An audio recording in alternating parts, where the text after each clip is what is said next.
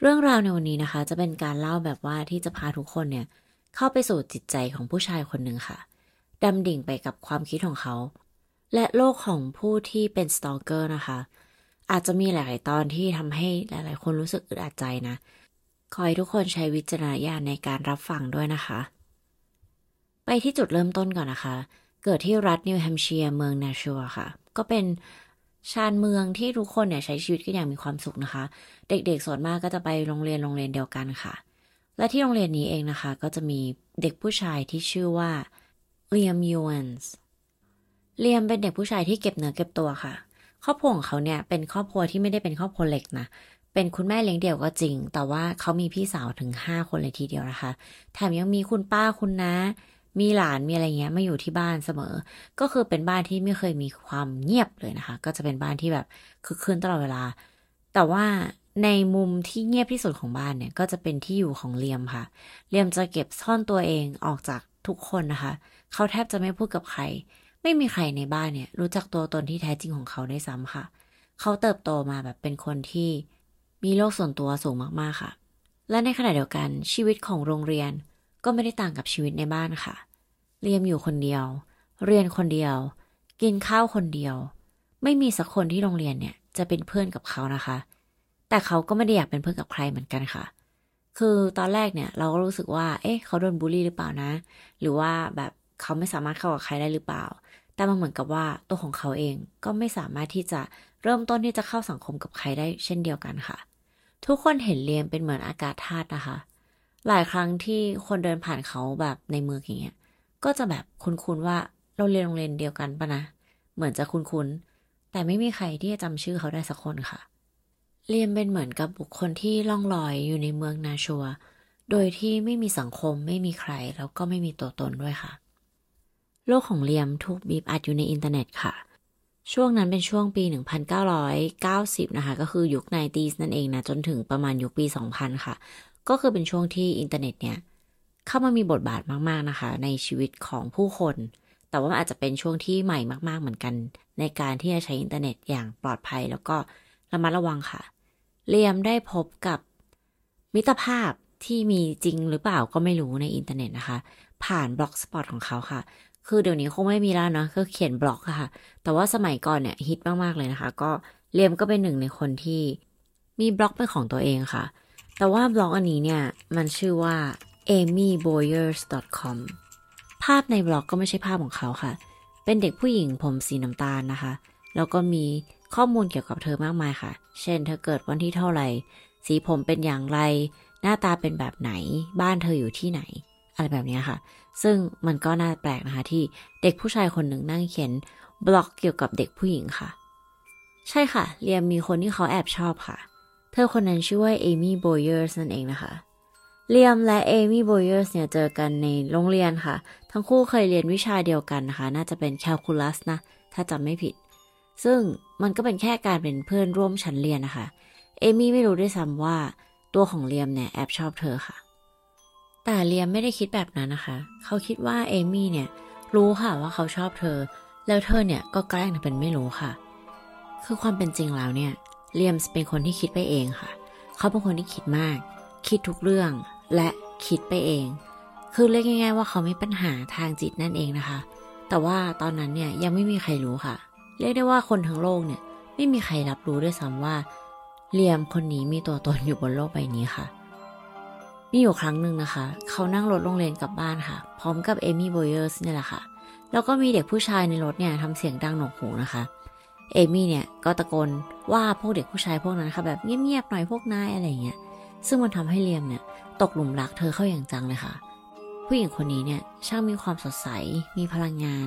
เขารู้สึกว่าเขารักเธอมากๆ เขารู้สึกเหมือนการตกหลุมรักเลยทีเดียว ทั้งที่ตอนนั้นเนี่ยเขาอายุแค่เพียงประมาณ 14-15 เท่านั้นเองนะคะ และเมื่อเขากลับบ้านเนี่ยเขาก็มาเขียนเรื่องราวของเอมี่โบเยอร์สลงในบล็อกค่ะว่าเขาเนี่ยชอบเธอมากแค่ไหนนะคะ แล้วตอนนี้เนี่ยมันกำลังจะเปลี่ยนเป็นความรัก และเขารู้สึกว่า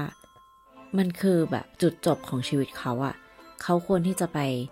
จบชีวิตของตัวเองซะ เพราะเขารู้อยู่แล้วว่าเรื่องราวของเขากับเอมี่บอยเออร์สเนี่ยคงไม่มีวันเป็นไปได้ แต่เขาก็ไม่สามารถที่จะทำมันได้สักทีค่ะ เพราะว่าเขาเป็นคนที่ทำอะไรแล้วมันไม่สำเร็จ มีหลายครั้งที่เขาพยายามที่จะหยุดชีวิตของตัวเองค่ะ แต่ว่าเขาก็ไม่สามารถทำมันจนสำเร็จได้นะคะ บางครั้งเนี่ยเขาก็เข้าไปร้องกรีดร้องอยู่ในรถค่ะ รถยนต์ส่วนตัวที่เขายืมแม่มาขับนะคะ เพื่อที่จะขับไปดูบ้านของเอมี่บอยเออร์สค่ะ ด้วยการที่พวกเขาเนี่ยนั่งรถโรงเรียนไปด้วยกันใช่ไหมคะ เขาก็จะรู้ว่าบ้านของเอมี่เนี่ยอยู่ที่ไหนค่ะ แต่ว่าไม่แน่ใจว่ามันหลังไหนนะคะ เพราะฉะนั้นทุกคืนของ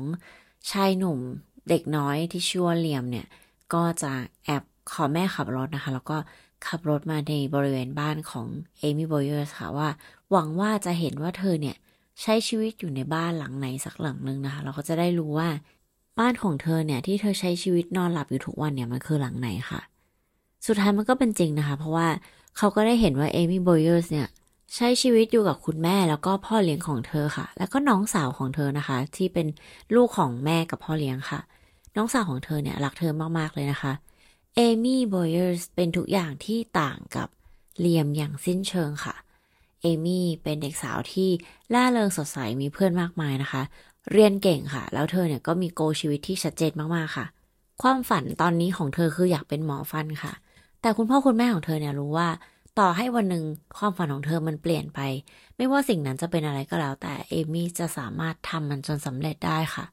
ไม่ว่าเธอไปที่ไหนก็จะมีคนคอยทักทายเธอนะคะ เฮ้ยว่าไงเอมี่ เฮ้ยว่าไงเอมี่ เอมี่ก็จะทักทายทุกๆคนค่ะ เธอไม่ได้เป็นที่รักของเพื่อนๆอย่างเดียวนะคะ แต่ว่าเธอเป็นที่รักของเลียมส์ด้วยค่ะ แต่ว่าเธอไม่รู้ตัวนั่นเองค่ะ เรื่องราวดำเนินผ่านไปจนถึงปีสุดท้ายของการศึกษานะคะเลียมส์ก็ยังไม่เคยคุยกับเอมี่สักครั้งค่ะ เขาพยายามทุกอย่างที่จะได้เรียนชั้นเดียวกับเธอนะคะ เพราะว่าเขาเขียนในบล็อกส่วนตัว amyboyers.com เนี่ยว่า ฉันจะต้องได้เสพเอมี่ทุกวัน หมายถึงว่าเขาเนี่ยจะต้องได้เห็นเธอทุกๆวันค่ะ ไม่งั้นเขาจะรู้สึกว่าชีวิตของเขาเนี่ย มันขาดอะไรไปนะคะ เขาทนไม่ได้ที่จะไม่เห็นหน้าเธอ ถ้าวันไหนเขาไม่เห็นเธอที่โรงเรียนเนี่ย เขาก็จะต้องขับรถไปดูที่หน้าบ้านเธอค่ะ และถ้าเกิดเขาโชคดีได้เห็นเธอ สักแวบหนึ่งจากหน้าต่างในบ้านเนี่ย หรือว่าเธอเดินออกมาทิ้งขยะหน้าบ้าน แล้วเขาได้เห็นเนี่ย เขาจะได้รู้สึกถึงอะดรีนาลีนที่หลั่งไปทั่วร่าง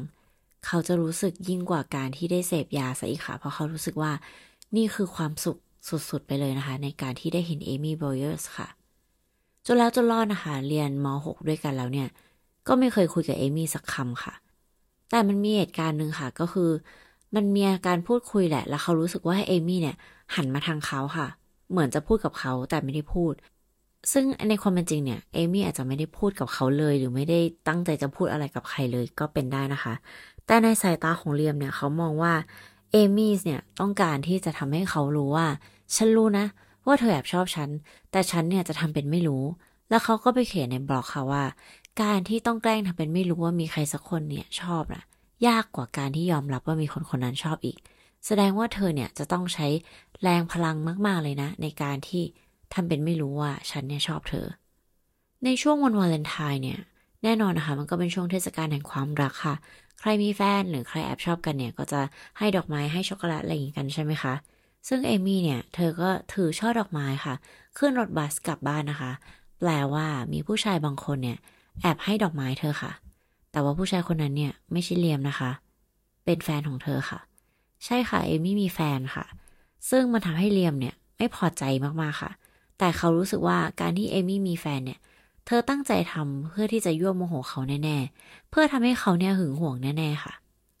เราเล่ามาถึงขนาดนี้แล้วเนี่ย เราขอพูดกับทุกคนอีกครั้งหนึ่งนะคะว่าเอมี่ไม่รู้จักเลียมด้วยซ้ำค่ะ เธออาจจะรู้ว่า โอเคเขาเรียน โรงเรียนเดียวกับเธอ เราอยู่ในชั้นม .6 เหมือนกัน แต่เธอไม่รู้จักเขาค่ะ เธอไม่เคยคุยกับเขาสักคำเลยนะคะ และแน่ ๆ เธอไม่รู้ด้วยซ้ำค่ะว่า เขาเนี่ยแอบชอบเธอ ถึงขั้นไปเขียนบล็อกเป็นชื่อของเธอค่ะ แล้วก็ information เกี่ยวกับเธอทุกอย่างอยู่ใน amyboyers.com หลังจากเรียนจบแล้วเนี่ยเลียมก็ไม่ได้เจอเอมี่นะคะ ซึ่งมันทำให้เขาเนี่ยเครียดมาก ๆ ค่ะ เขาจะต้องขับรถไปดูเอมี่ที่บ้านของเธอ เกือบทุกคืนนะคะ เกือบทุกคืนที่เขาสามารถที่จะยืมรถของแม่ได้ค่ะ อย่าลืมว่าเขายังไม่มีรถด้วยของตัวเองนะคะ ซึ่งในตอนนั้นเนี่ยบางครั้งเนี่ยเขาเคยพาพี่สาวคนหนึ่งไปด้วยค่ะ ไปซุ่มดูเอมี่ด้วยกันค่ะ พี่สาวก็แบบเหมือนอาจจะอยากออกจากบ้านค่ะก็เลยว่าเออไปด้วยก็ได้อะไรเงี้ย แต่แน่นอนนะคะ เธอก็ต้องรู้สึกว่าพฤติกรรมอันนี้เนี่ยเป็นอะไรที่แปลกมากๆเลยค่ะ ซึ่งหลังจากนั้นเนี่ยเธอก็ไม่ได้ไปกับเขาอีกนะคะ อาจจะเป็นไปได้ว่า ออาจจะพูดกับเขาไปตามตรงค่ะว่านายกำลังทำอะไรอยู่นะ แต่นอกเหนือจากนั้นแล้วเนี่ย ก็ไม่มีใครรู้เลยค่ะว่าจริง ๆ แล้วเลียมยูนส์ทำอะไรอยู่ในห้องค่ะ นอกจากการที่เขานั่งเขียนบล็อกทุกวันเกี่ยวกับเอมี่นะคะ อย่างอื่นที่เขาชอบทำก็คือการเล่นเกมออนไลน์ค่ะ แล้วก็ดูหนังโป๊ค่ะ ซึ่งจริงๆมันก็เป็นเรื่องปกติของวัยรุ่นอายุประมาณนี้เนาะ แต่ว่าสิ่งที่เขาเป็นเนี่ยมันอาจจะไม่เฮลตี้เท่าไหร่นะคะ เพราะว่า อย่าลืมว่าเลียมยูเอนส์เนี่ยไม่มีเพื่อนเลย ไม่มีสังคมไม่มีอะไรเลย เพราะฉะนั้นอะไรบางอย่างที่มันมากเกินไปเนี่ยมันก็อาจจะทำให้เขาเนี่ยฟุ้งซ่านได้นะคะ นอกเหนือจากสิ่งที่เขาชอบทำในห้องประมาณนี้แล้วนะคะ เขาก็พยายามที่จะหาอย่างอื่นทำค่ะ เช่น การที่พกกล้องถ่ายรูปไปถ่ายภาพของบ้านเอมี่โบเยอร์สค่ะ ซึ่งเขาเอากล้องถ่ายรูปวันนี้เนี่ยไปล้างที่ร้านขายยาค่ะทุกคนคือเราไม่แน่ใจมันอาจจะเป็นร้านขายยาสแลดล้างฟิล์มได้ สมัยก่อนอะไรแบบนี้นะคะ เออ ไม่แน่ใจเหมือนกัน แต่ว่านั่นแหละค่ะ คือคนที่เป็นเภสัชนะคะเขาก็มองว่านี่มันอะไรเนี่ย คือมันเปิดมามันมีแต่ภาพแบบบ้าน รถ ต้นไม้ มุมของบ้านอะไรเงี้ยเขารู้สึกว่ามันแปลกๆนะคะ ดูไม่ปลอดภัยยังไงก็ไม่รู้ เขาก็เลยแจ้งตำรวจค่ะ เหมือนกับว่า เอ๊ะ มันมีคนที่แบบตั้งใจจะปล้นบ้านคนอื่นหรือเปล่าอะไรแบบนี้นะคะ ซึ่งพอตำรวจมาถึงเนี่ยเขาก็มารอเลียมค่ะ เมื่อเลียมมารับภาพที่เอามาล้างแล้วเนี่ย ก็ได้พบกับตำรวจค่ะ แต่สิ่งที่ตำรวจทำก็เพียงแค่ว่าพวกเขาเนี่ยทำลายภาพทิ้งค่ะ โดยสิ่งนี้เนี่ยมันก็ทำให้เลียมเรียนรู้นะคะว่า เขาควรที่จะถ่ายภาพอื่น ๆด้วยนะคะ เช่น ภาพผู้คนภาพสัตว์เลี้ยงภาพเมืองอะไรก็แล้วแต่นะคะ เพื่อให้ การที่เขาสะกดรอยตามและแอบถ่ายรูปเนี่ยมันดูไม่ชัดเจนจนเกินไปนะว่าเขาเนี่ยเป็นสตอกเกอร์ค่ะ ไม่ใช่ว่าเลียมไม่รู้นะคะ ว่าคนอื่นเนี่ย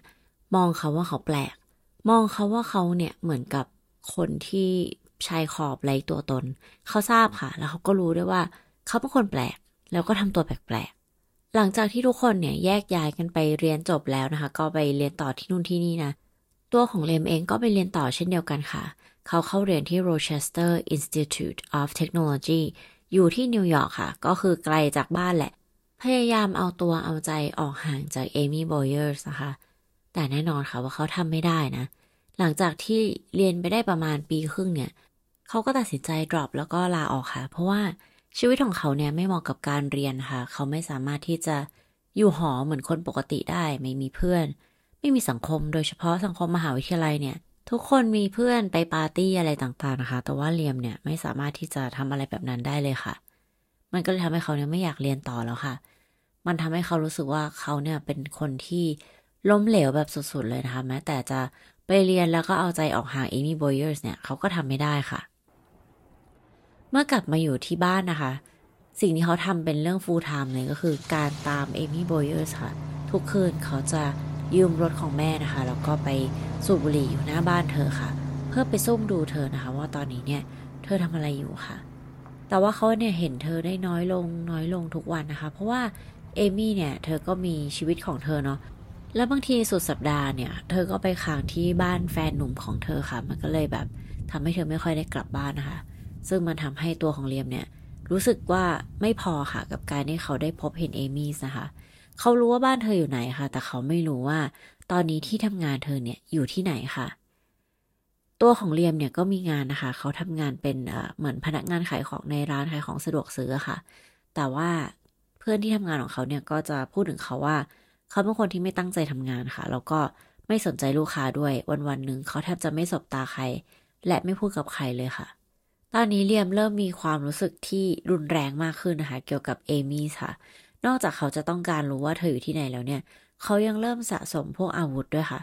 เขาซื้อปืนทางออนไลน์นะคะ ซึ่งเป็นปืนที่ผิดกฎหมายแน่นอนแหละ แต่ว่าเขาก็ซื้อมาจนได้ค่ะ ตอนแรกที่เขาซื้อเนี่ย เขากลัวถูกตำรวจจับมากเลยนะคะ จำได้ใช่ไหมคะว่าเขาเคยถูกตำรวจเหมือนกับหมายตาเอาไว้แล้วรอบหนึ่งนะคะ ว่าเขาเนี่ยแอบถ่ายรูปบ้านของคนอื่นทำไม เขาก็เลยคิดว่าตำรวจเนี่ย จะต้องตามเขาแน่ๆ จะต้องแบบว่า รู้ว่าเขาทำอะไรใช้ชีวิตแบบไหนนะคะ แต่เมื่อเขาซื้อปืนเถื่อนมาได้แล้วเนี่ย โดยที่ก็ไม่มีตำรวจมาบุกมาจับเขาหรือว่ามาว่าเขานะคะ เขาก็เลยรู้ว่า เอ้ย มันไม่มีใครที่แอบดูเขาอยู่จริง ๆ นะ เขาก็เลยซื้อมากขึ้น ซื้อมากขึ้นค่ะ การมีอาวุธปืนเนี่ย ยิ่งทำให้เขาฟุ้งซ่านมากขึ้นนะคะ มีอยู่ครั้งหนึ่งนะคะ ในบล็อกเนี่ยเขาเขียนถึงเพื่อนร่วมชั้นคนหนึ่งค่ะ ที่มาซื้อของที่ร้านนะคะ แล้วก็เพื่อนคนนั้นเนี่ยสบตากับเขาค่ะ แต่แทนที่จะทักทายเขาสักคำหนึ่งเนี่ย เพื่อนคนนั้นเนี่ยกลับไม่ทักนะคะ แล้วก็เดินออกไปเลยค่ะ ซึ่งมันทำให้เขาโกรธมากๆเลยนะคะ อีกวันหนึ่งเขาตัดสินใจที่จะพกปืนมาที่ร้านด้วยค่ะ เพราะว่าถ้าเพื่อนคนนี้เนี่ย ย้อนกลับมาซื้อของที่ร้านอีกครั้งหนึ่งแล้วเจอกับเขาเนี่ย เขาจะยิงทิ้งค่ะ เขาตัดสินใจแล้วว่า คนคนนี้เนี่ยจะต้องตาย แต่ว่าโชคดีนะคะ เพื่อนคนนั้นเนี่ยก็ไม่ได้กลับมาที่ร้านนี้อีกค่ะ ซึ่งพอมีคนไปถามเพื่อนคนนี้นะคะว่า คุณไม่ทักเขาหรอ หรือว่าคุณจำเหตุการณ์นี้ได้ไหมอะไรเงี้ย เพื่อนคนนี้ก็บอกว่า ผมไม่รู้ด้วยซ้ำว่าผมได้เจอกับเลียม ผมจำไม่ได้ ผมจำเหตุการณ์ที่พูดมาทั้งหมดไม่ได้เลย แต่ผมก็เคยมาซื้อของที่ร้านนี้นะ แต่ผมไม่เคยจำได้ด้วยซ้ำว่าเจอเลียมนะเลียมโยนส์เนี่ยมีปัญหาทางร่างกายอย่างหนึ่งค่ะ คือไม่แน่ใจว่ากระดูกหลังเขามันคดหรือว่าซี่โครงเขามันยังไงนะคะ แต่ว่ามันทำให้ เวลาเขาถอดเสื้อผ้าเนี่ย มันจะเห็นซี่โครงที่ออกมาค่อนข้างชัดค่ะ ซึ่งเลียมเนี่ยก็ขอเงินแม่นะคะว่าเขาอยากผ่าตัดเขาไม่มั่นใจในรูปร่างของตัวเองนะคะ แล้วก็อยากที่จะผ่าตัดตรงนี้อยากที่จะแบบมีหน้าท้องที่ไม่เห็นซี่โครงที่มันแบบโผล่ออกมาอย่างเงี้ยค่ะ ซึ่งแม่นอนแม่ก็แบบอะไรแบบไม่ได้ มันแบบมันมันแพงนะ มันแบบ เออจะผ่าทำไมมันไม่ใช่เรื่องสำคัญอะไร มันไม่ได้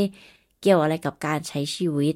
ซึ่งมันทำให้เหลี่ยมเนี่ยโกรธแม่มากๆเลยนะคะ และเป็นครั้งแรกค่ะ ที่เขาใช้ความรุนแรงกับแม่นะคะ โดยการที่เขาเนี่ยทุ่มตู้ลงมาจากบันไดค่ะ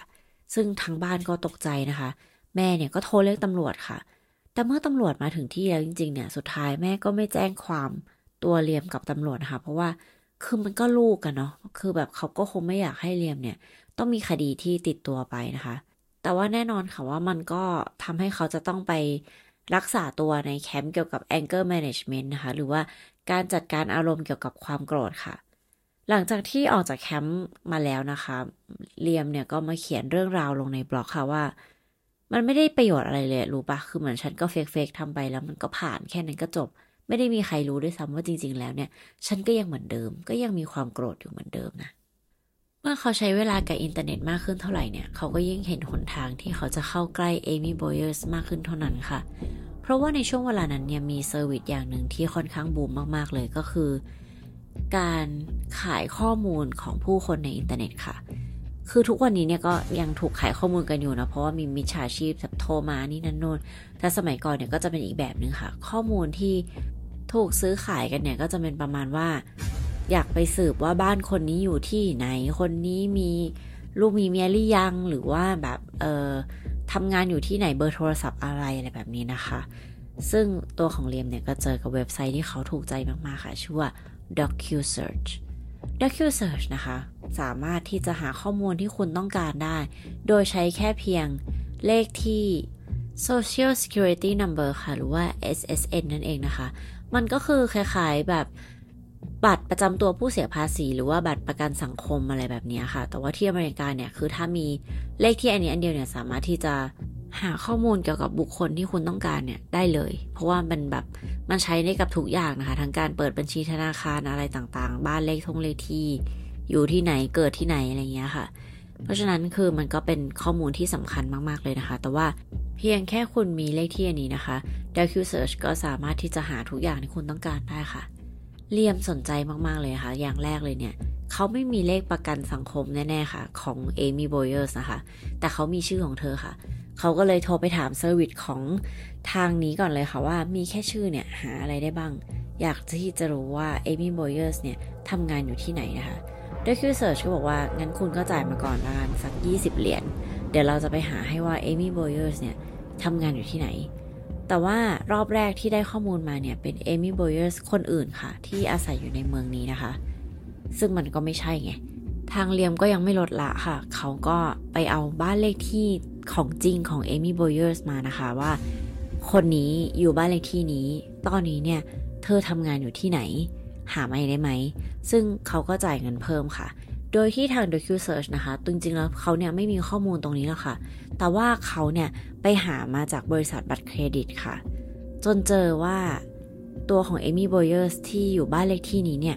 มี Social Security Number คืออะไร และเมื่อหามาได้แล้วเนี่ยเขาก็เอาสิ่งนี้เนี่ยมาบอกกับเลียมค่ะ แล้วหลังจากนั้นเนี่ยเลียมก็เอาเลขที่อันนี้ค่ะ ที่ทาง DocuSearch หามาได้เนี่ย จ้าง DocuSearch อีกครั้งหนึ่งค่ะ ในการที่จะหาว่าเอมี่โบเยอร์ส ทำงานอยู่ที่ไหน ถ้าเกิดว่า DocuSearch เนี่ย เอะใจสักนิดนึงนะคะ ว่ามีการถามว่า เอ๊ะ คุณเอาข้อมูลนี้ไปทำอะไร อะไรแบบเนี้ย คือเขาก็คงไม่หาต่อให้นะ เพราะว่ามันดูก็รู้ว่ามันแปลกมากๆเลยนะ ผู้ชายคนนี้เนี่ย ไม่มีข้อมูลอะไรเกี่ยวกับผู้หญิงคนนี้เลย แต่เขาต้องการที่จะรู้ข้อมูลส่วนตัวของเธอค่ะ แต่ DocuSearch เขาไม่ได้สนใจนะคะ เขาแค่อยากจะขายข้อมูลให้กับเลียมเฉยๆ หรือว่าขายข้อมูลให้กับยูเซอร์ผู้ใช้ที่จ่ายเงินให้เขาค่ะ เดี๋ยวเราจะมาพูดเรื่องนี้อีกทีกันทีหลังนะคะ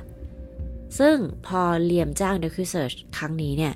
ตัวของ DocuSearch ก็ใช้วิธีการโดยใช้นักสืบเอกชนที่เอาไว้โทรถามข้อมูลค่ะ นักสืบคนนี้นะคะ ก็ปลอมตัวเป็นเจ้าหน้าที่บัตรประกันสังคมหรือว่าธนาคารหรือว่าประกันหรืออะไรเงี้ยประมาณเนี้ยค่ะ เราไม่แน่ใจว่าคืออะไร แต่ว่าโทรไปหาเอมี่ค่ะ แล้วก็บอกว่าเธอเนี่ยมีเงินที่จะต้องได้นะหนึ่งก้อนจากการที่เธอทำธุรกรรมนี้นี้นี้ซึ่งต้องการที่อยู่ของที่ทำงานของเธอด้วยเพื่อยืนยันอะไรบางอย่างนะคะ ซึ่งในตอนนั้นเนี่ยคำว่ามีชาชีพมันยังไม่มีเนาะปีแบบ 1999 ปี 2000 นะคะ คนก็นึกไม่ออกก็คิดว่าโอเค มันน่าจะเป็นข้อมูลที่จริงนะเพราะว่าคนที่โทรมาเนี่ยก็มีข้อมูลของเราเกือบทุกอย่างเลยเอมี่เวอร์สก็เลยให้ ที่อยู่ที่ทำงานของเธอค่ะ และเลียมก็สามารถที่จะรู้ได้แล้วว่า ตอนนี้เนี่ยเธอทำงานอยู่ที่ไหน แปลว่าเขาจะสามารถสต็อกเธอได้ทั้งกลางวันและก็กลางคืนค่ะ แผนการของเลียมก็ไม่มีอะไรมากนะคะ เขาก็เขียนอัปเดตอยู่ในบล็อกตลอดเวลาค่ะว่า เขาต้องการที่จะฆ่าเอมี่บอยเออร์สเขามองว่าตอนนี้ความรักที่เขามีให้เธอเนี่ย มันได้ถูกเปลี่ยนไปแล้วค่ะ มันเปลี่ยนเป็นอะไรบางอย่าง ที่เขาไม่ต้องการให้เธอมีชีวิตอยู่ในโลกนี้อีกต่อไป เขามองว่าต่อให้ตัวเอมี่บอยเออร์สไม่ได้อยู่ในโลกใบนี้แล้วเนี่ย ความรักความหลงใหลที่เขามีให้กับเธอ มันก็ยังอยู่อยู่ดี แต่เธอไม่จำเป็นต้องมีชีวิตอยู่อีกต่อไปแล้ว เขาตัดสินใจแล้วว่า เขาจะฆ่าเธอทิ้งค่ะ จากการที่เขาวางแผนและเขียนลงในบล็อกก็คือว่า เขาสวดมนต์อ้อนวอนกับพระเจ้าให้เขามีพลังค่ะ มีพลังมากพอที่กล้าที่จะทำอะไรสักอย่างให้สำเร็จ และสิ่งสิ่งนั้นเนี่ยมันเป็นเรื่องที่ยิ่งใหญ่มากๆในชีวิตของเขา ก็คือการที่เขาจะเผชิญหน้ากับเอมี่และฆ่าเธอซะค่ะ เอมี่โบเยอร์นะคะทำงานเป็นผู้ช่วยหมอฟันค่ะ ในคลินิกทำฟันแห่งหนึ่งนะคะ ซึ่งเลียมเนี่ยก็ไปตามดูเธอทุกวันค่ะ แต่ไม่เจอ จนมีอยู่วันหนึ่งเขาไปสายค่ะ ปกติแล้วเนี่ยเขาจะไปช่วงสายช่วงเที่ยง ช่วงเช้า แต่ไม่เคยเจอเธอเลยค่ะ แต่วันนั้นเนี่ยเขาไปถึงที่คลินิกเนี่ยในช่วงบ่าย ประมาณ 3-4 โมงนะคะทำให้เขาได้พบกับเอมี่โบเยอร์สค่ะ เขาเลยรู้ว่า อ๋อ เธอเข้าเวรตอนบ่ายนี่เองนะ และเธอก็จะเลิกงานตอนประมาณ4โมงเย็นค่ะ หลังจากนั้นเนี่ยเขาก็รวบรวมความกล้านะคะ แล้วก็ขับรถไปดูเธออยู่เสมอค่ะ แล้วก็พยายามที่จะคิดแผนการที่มันถูกต้องที่สุดที่เขาอยากจะทำนะคะ แต่มีอยู่ครั้งหนึ่งค่ะ เขาติดไฟแดงอยู่และรถข้างๆ เนี่ยก็เป็นรถของเอมี่ค่ะ เขาตกใจมากเลยนะคะ เขาต้องแบบรีบย่อตัวหลบลงค่ะ แต่เขาก็แอบมองเธอค่ะ ด้วยความชื่นชม เขาพิมพ์อยู่ในบล็อกว่า การที่เขาได้เห็นเธอ ขับรถอย่างสดใสเนี่ย ติดไฟแดงอยู่ข้างๆเขาเนี่ย เขารู้สึกว่าเธอเหมือนพระเจ้าเลยคือคือหมายถึงว่าความรู้สึกของเขาอะที่ได้เห็นเธอมันเหมือนคนที่ได้เห็นแบบเทพี เห็นพระเจ้า คือเขารู้สึกอย่างนั้นเลยนะ เขารู้สึกว่ามันแบบ มันเหมือนมีออร่าอะไรบางอย่าง เขารู้สึกแบบปราบปลื้ม เขารู้สึกแบบเต็มอิ่มกับการที่ได้เห็นเธอมากๆค่ะ แต่ เธอจะเห็นเขาไม่ได้เด็ดขาดค่ะ ในวันที่ 15 ตุลาคมปี 1999 ค่ะ เอมี่โบเยอร์สในวัย 20 ปีนะคะ ก็เลิกงานแล้วก็เดินออกมาพร้อมกับเพื่อนร่วมงานของเธอค่ะ ทั้งคู่เดินมาคุยกันไปเรื่อยๆนะคะ จนสุดท้ายเนี่ยก็ล่ำลากันค่ะ โดยที่เอมี่ก็บอกว่าเธอจะใช้เวลาสุดสัปดาห์นี้เนี่ยในการวางแผนไปเที่ยวกับแฟนหนุ่มนะคะ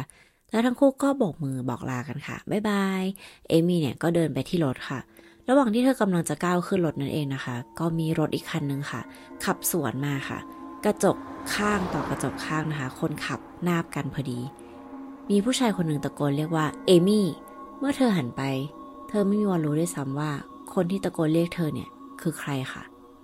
เพราะผู้ชายคนนั้นเนี่ยจ่ออาวุธปืนมาที่เธอ และเหนี่ยวไกยิงเธอทั้งหมด 10 นัดค่ะ นัดที่ 11 เป็นนัดที่เขาเนี่ยใช้จบชีวิตของตัวเอง เพื่อนที่เพิ่งเดินแยกไปตกใจทำอะไรไม่ถูกนะคะ ตอนนั้นทุกคนกรีดร้องค่ะ เมื่อเสียงปืนทั้งหมดทุกอย่างสงบลงเนี่ย แน่นอนนะคะ ความช่วยเหลือก็มาถึงค่ะ ตัวของเลียมเสียชีวิตในที่เกิดเหตุนะคะ ตัวของเอมี่ถูกนำส่งโรงพยาบาลอย่างเร่งด่วนค่ะ แต่ก็ไม่สามารถที่จะยื้อชีวิตเธอได้นะคะ เพราะว่า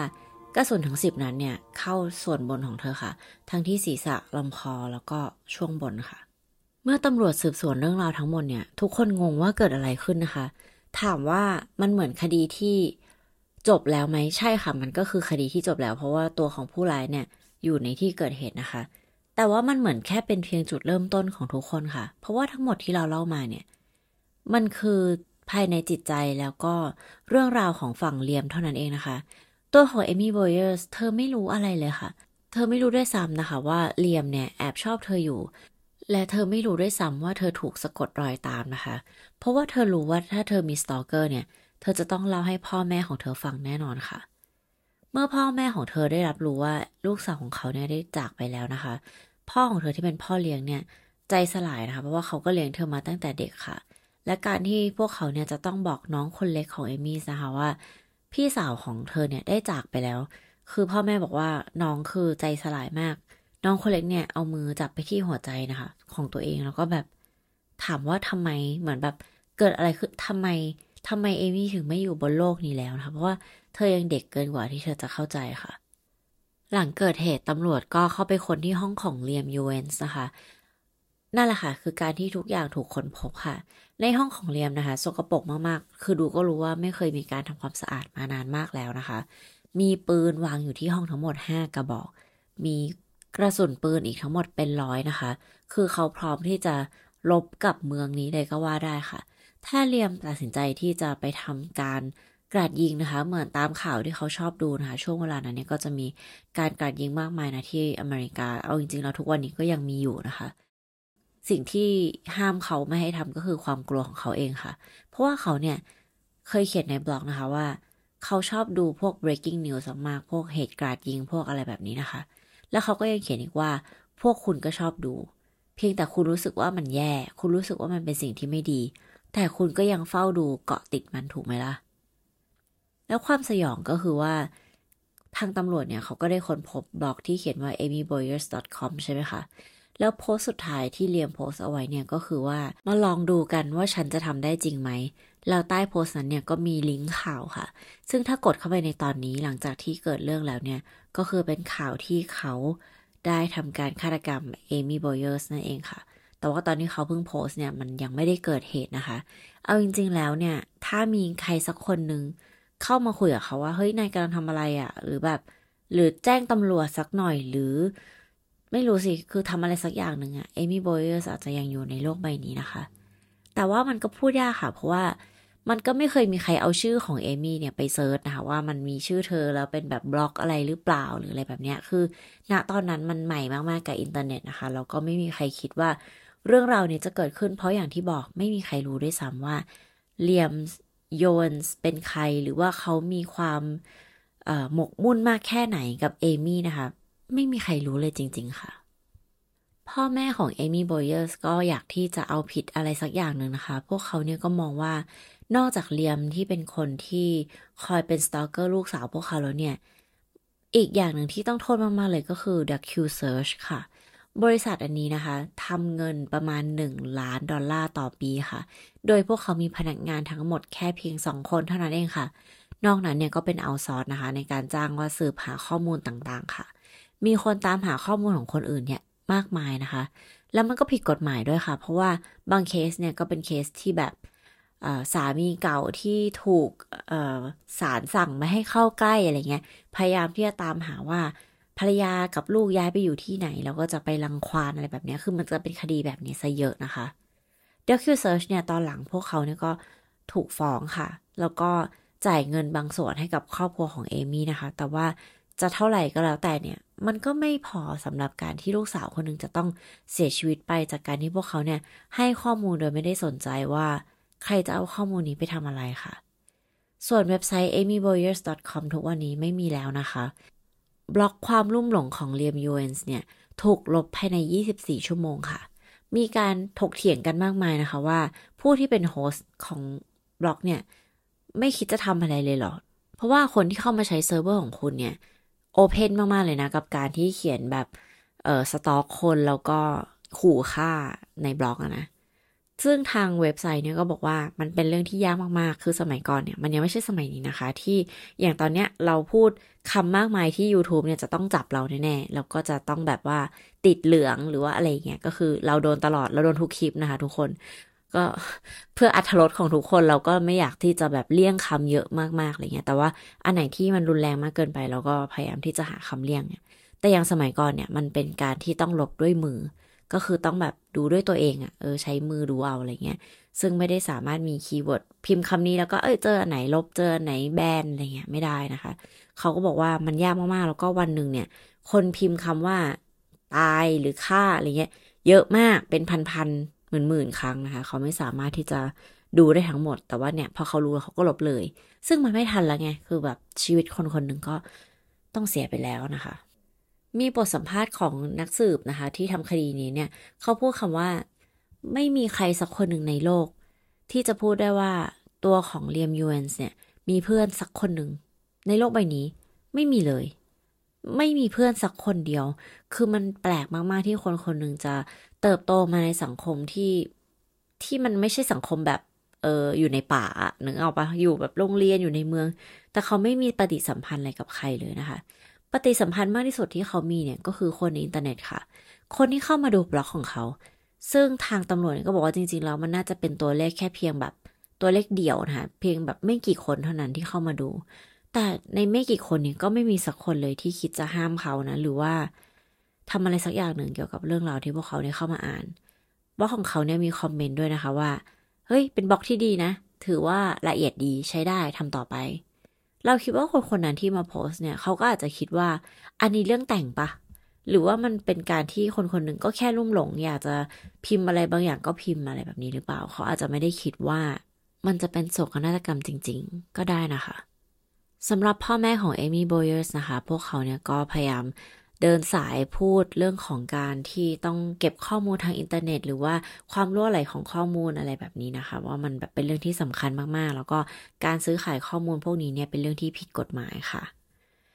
ก็จบไปแล้วนะคะสำหรับเรื่องราวของเอมี่โบเยอร์สและเลียมยูเอนส์นะคะ เอาจริงๆเราไม่อยากเอาชื่อเขาสองคนเนี่ยมาอยู่คู่กันด้วยซ้ำนะคะ เพราะว่าเอมี่โบเยอร์สไม่สมควรได้มาพบเจอเรื่องอะไรแบบนี้เลยค่ะ